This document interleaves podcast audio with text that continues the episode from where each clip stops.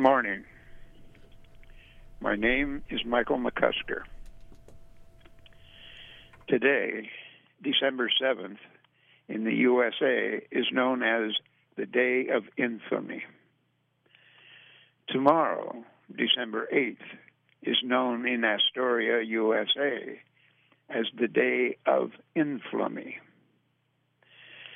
The first commemorates the Japanese aerial assault on Pearl Harbor in 1941, which literally bombed the USA into World War II, and which ended with the nuclear devastation of the Japanese cities of Hiroshima and Nagasaki four years later by American bombers. Today's program focuses on the day of infamy, when the city of Astoria, Oregon became an inferno on December 8, 1922, 101 years ago. I start today's program with an account of that fire commemorating its 25th anniversary in 1947 by longtime now deceased newspaperman Walter Mattila, which was reprinted in the North Coast Times Eagle issue of December 1992, the fire's 70th anniversary the Great Astoria Fire by Walter Mattila. And a little bit of a preface that I wrote. In the early morning darkness of December 8, 1922, a fire started in Astoria that was comparable in its local effect to the fires that swept through Rome, 64 AD, Chicago, USA, 1871, and San Francisco, USA, 1906. The fire burned for 22 hours, destroyed 32 blocks in the city's heart, and left at least 200 homeless in Astoria. Three persons died, one possibly an unrelated suicide, and damages were estimated at nearly $20 million. The fire's origins were never determined. Aid poured in from all over. Portland contributed $53,000, and Victor Astor in New York sent $5,000. Walter Mattila wrote the following account of the Astoria fire in commemoration of its 25th anniversary in 1947 for the Astorian budget. It was midnight.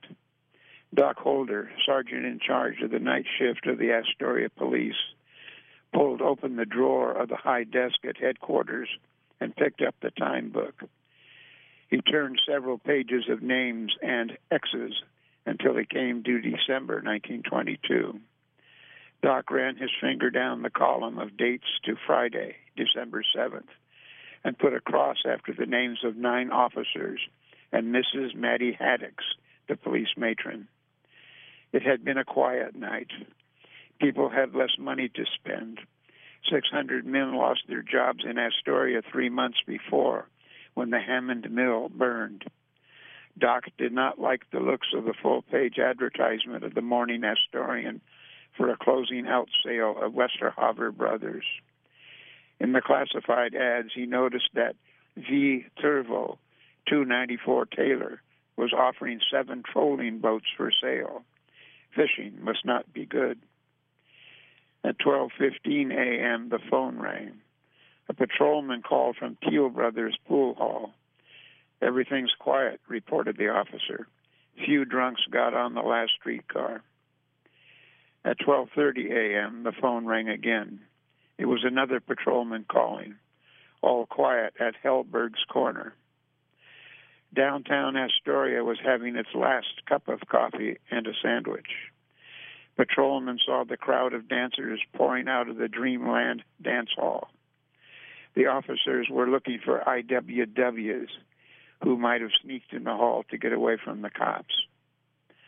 A patrolman spotted a group gathered before the AG Spexarth Sporting Goods and Jewelry Store, 514 Commercial Street.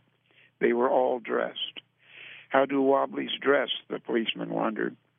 He listened to their conversation, all very harmless, about old man Spexarth's funny notion about Astoria burning up someday. The patrolman turned off all except the night streetlights, and peered more closely for the wobblies. Longshoremen stalked into the Liberty. They had finished loading Mill Run on a ship at Pier Number One and had orders to report in the morning at the Sanborn dock.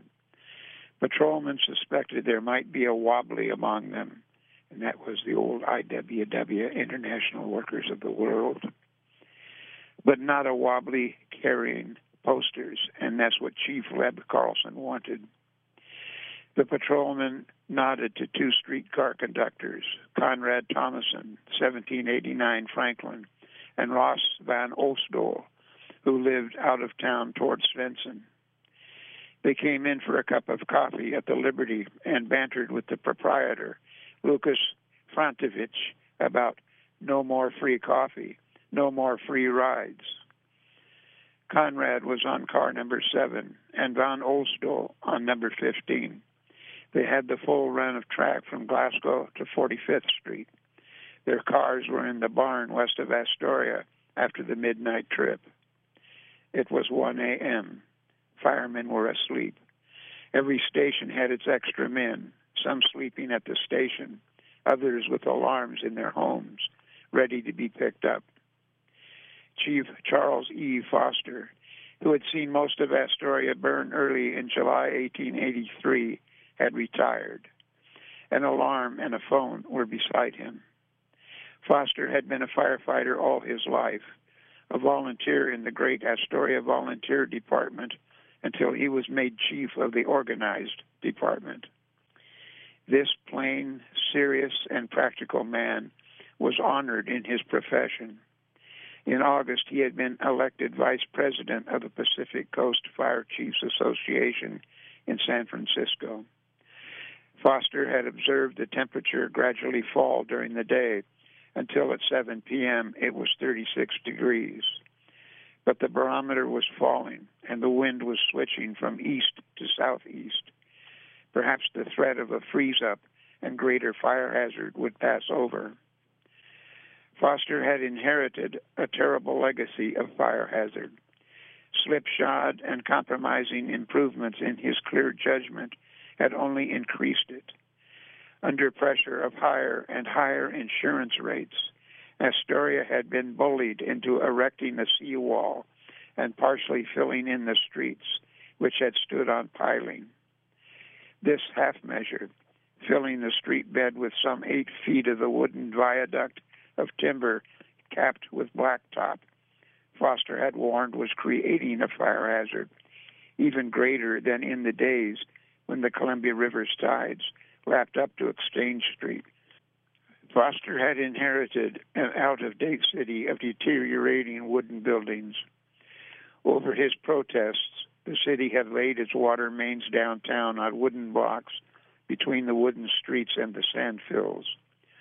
Over his objections, the city permitted any property owner who made a fuss and knew the right people to knock a hole in the tile firewall that fenced in the fill and rose to the bottom of the outer edge of the wooden sidewalks. Foster had inherited the shell of dying enterprises. Astoria's waterfront had been built up for making money in handling grain, shanghaiing, and fleecing its large male population of seamen, fishermen, and loggers. There had been no building inspectors. This waterfront empire was dying the town still retained the name of a wide open hangout, but the money in crime was gone. So was the big shipping of the 1870s and 1880s. The cannery empire was past its prime. The Chinese and Hindus employed in the canneries and mills were gone.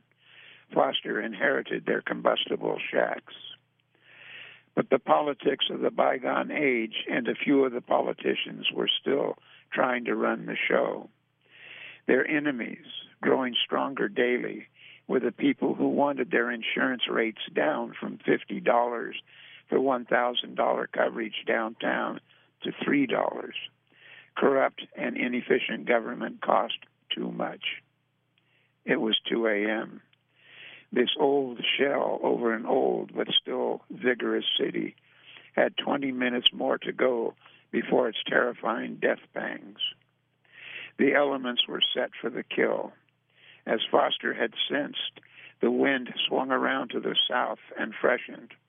Only a few showers fell, and the temperature climbed from 35 degrees at midnight to 44 at 2 a.m.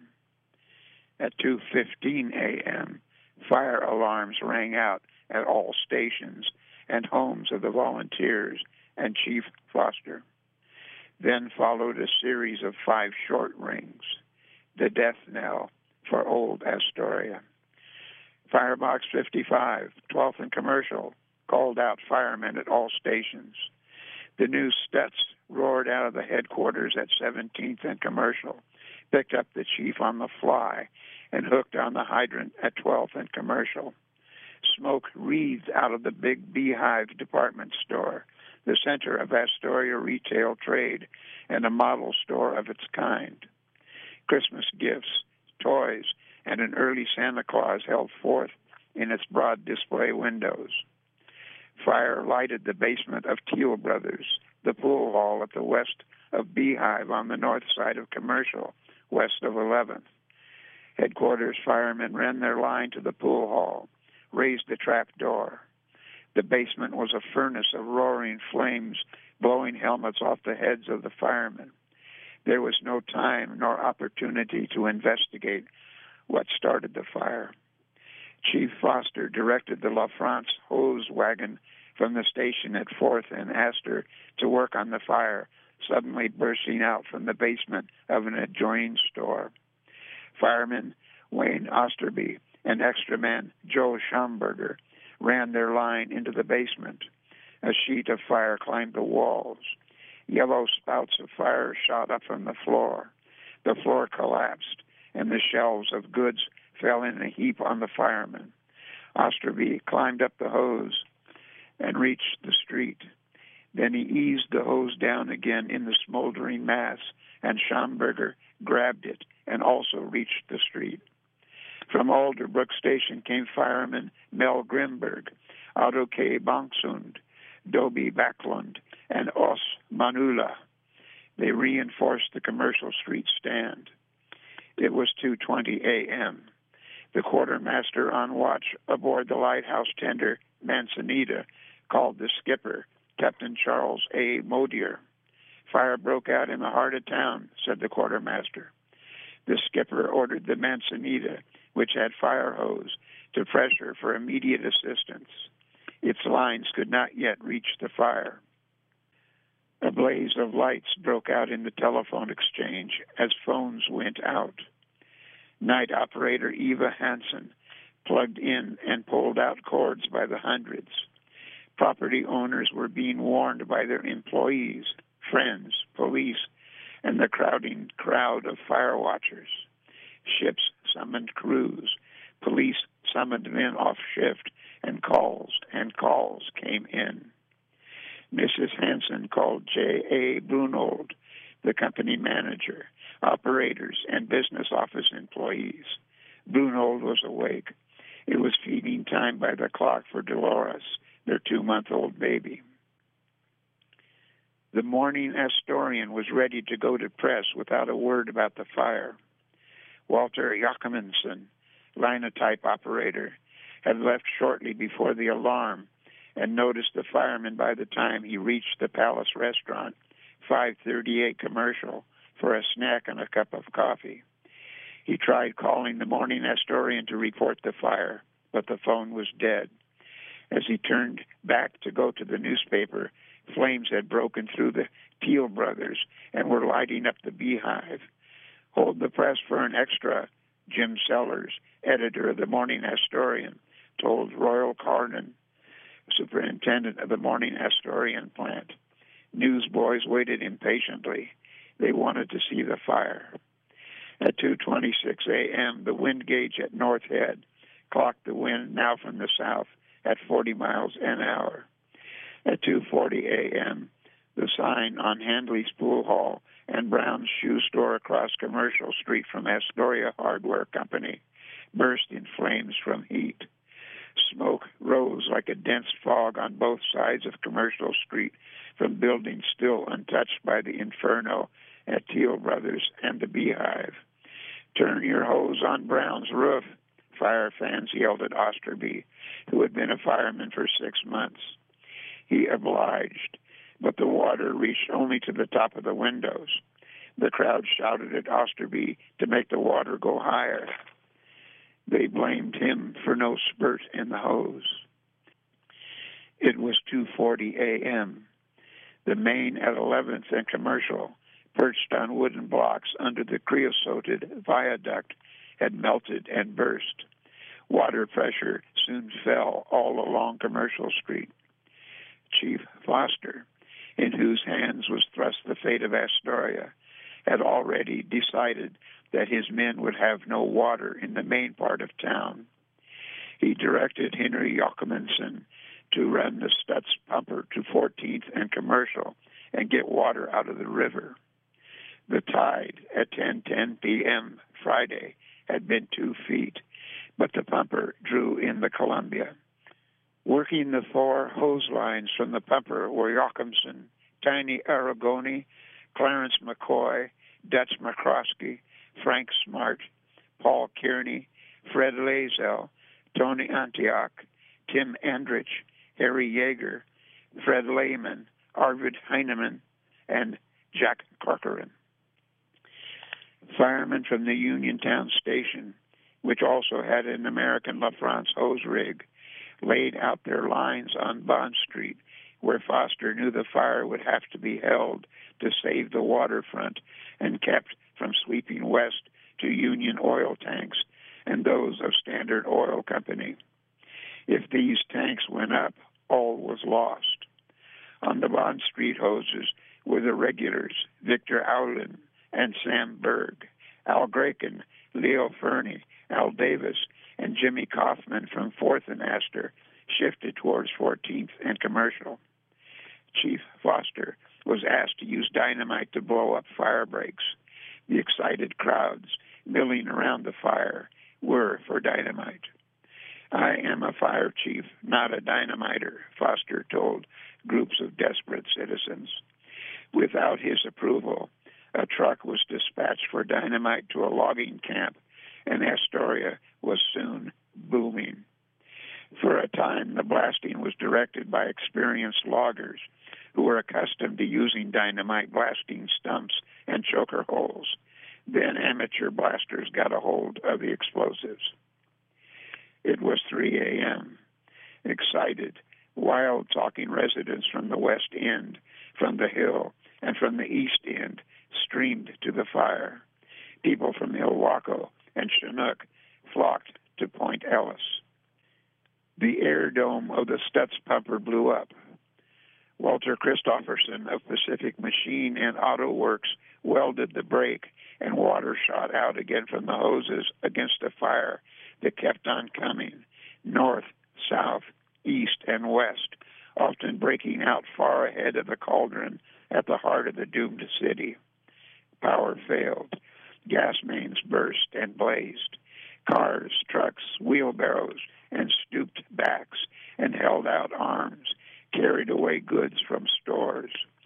Stacks of office furniture, phonographs, records boxes, and bundles of articles, fur coats, dishes, lodge paraphernalia, all the goods of the city, were heaped back of the fire.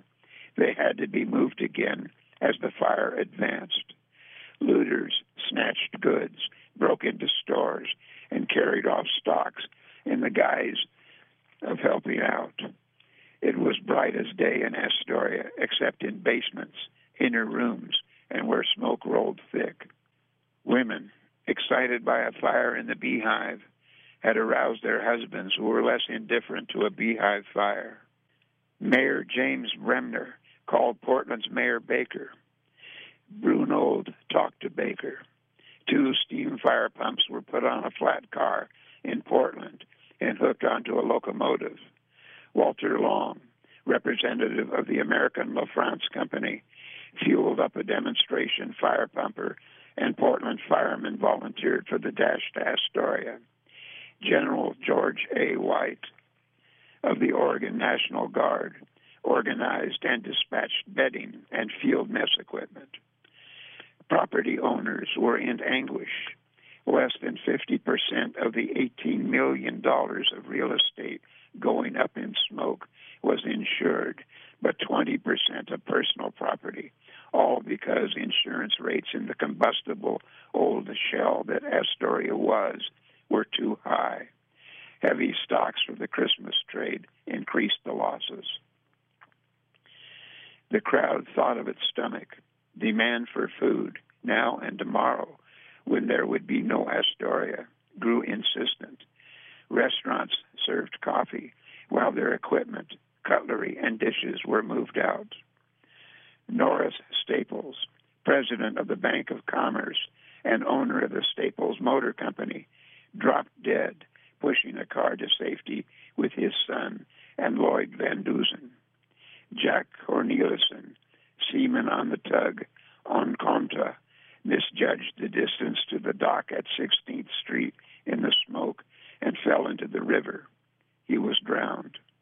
Only one man in the night of lost fortunes, sweeping of lifetime stakes, could not take it. He was a logger whose body was found hanging the next morning under the Sanborn dock. Everybody else had no doubt Astoria would come back. They grieved the loss of their glamorous, if somewhat old city. There was many a dance in the old dame's spirit yet. It was 3:30 a.m. Fires cropped out on Automobile Row on Duane Street and closed on the Weinhard Hotel across Duane from the Astoria National Bank building on the southeast corner of Duane at 12. Lawyers in the bank building did not move out their records, safes, and law books. The building, they thought, would not burn. In a few minutes, law books were flying out of the bank's upper windows. On the street, a few people laughed. The world could get along without law books. Looters ignored the volumes. It was 4 a.m. Chief Foster had hope of stopping the east front of the fire from Bond to Exchange at 14th Street. A slight breeze blew from the east. To the north, the fire roamed toward the Sanborn docks and warehouses. Boats and barges of the Callender Navigation Company were anchored in the river. To the west, the fire moved at will. There was no water to the south. It threatened to sweep onto Exchange and into a residential area. The clock outside the Astoria National Bank stopped at 4:20 a.m. Its face blistered. Ten minutes later, the fire hoses of the Manzanita met the fire encroaching on the waterfront and moving westward. The ships shifted with the fire front to Ninth Street, where a crew of lighthousemen led by Claude Asquith, saved a concrete apartment house already afire. Long distance calls went out for hose to Seaside and Portland. Hose laid out on the hot streets were damaged and burst. Where there was no water, dynamite was substituted. Hotels, dwellings, and street intersections went up, and the fire went on. On the waterfront, the dredge Clatsop moved in at 8th Street and saved the block between Bond and Commercial. This was the critical front against the onrush of fire against the canneries and oil tanks. It was 5 a.m., and all was lost on 14th Street, just as hope was high that the fire could be stopped.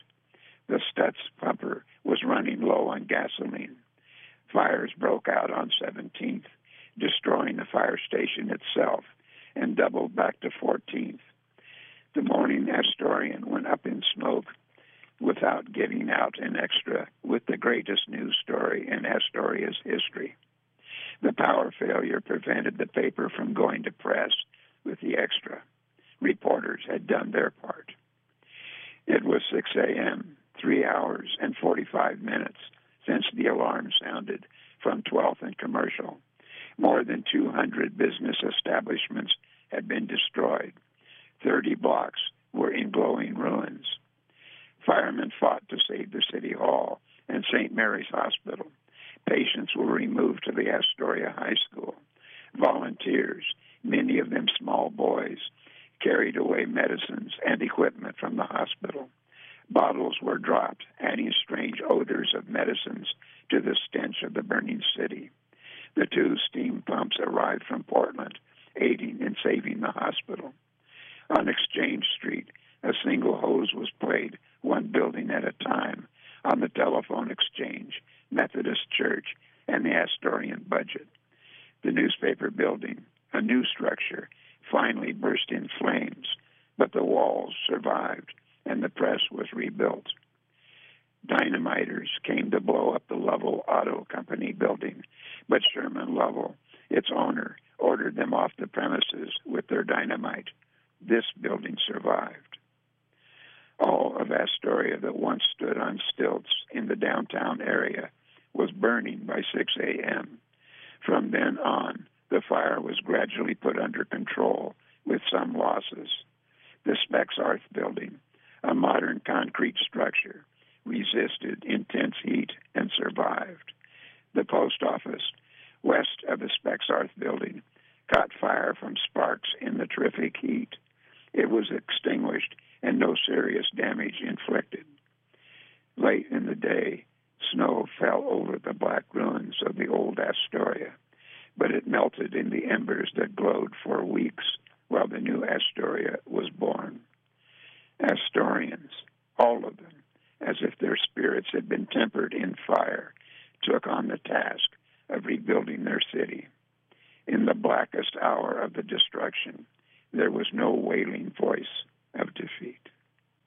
And that was The Great Astoria Fire by Walter Mattila, who was a newspaperman. He wrote for the Astoria Budget, the Oregon Journal, and the Oregonian. In the early 1960s, he worked for the great but short lived strike newspaper, the Portland Reporter. He was a founder of the Finnish American Historical Society in Portland and wrote many articles and small books about the Northwest Finnish community, among them Boarding House Finns, Uniontown Finns, and Finns and Finnegans. He died at the age of 69 in 1974. This is Michael McCusker. Joanne Rideout continues to engineer this program. You've been listening to A Story Told on KMUN, featuring Michael McCusker, journalist, activist, former firefighter, and Vietnam veteran. Michael has been sharing essays and poetry on A Story Told for decades on KMUN. For 30 years, he published the North Coast Times Eagle newspaper out of his home in Astoria, Oregon. Michael currently shares his work and the works of other authors from his home on the Central Oregon coast. Join us here next week for A Story Told.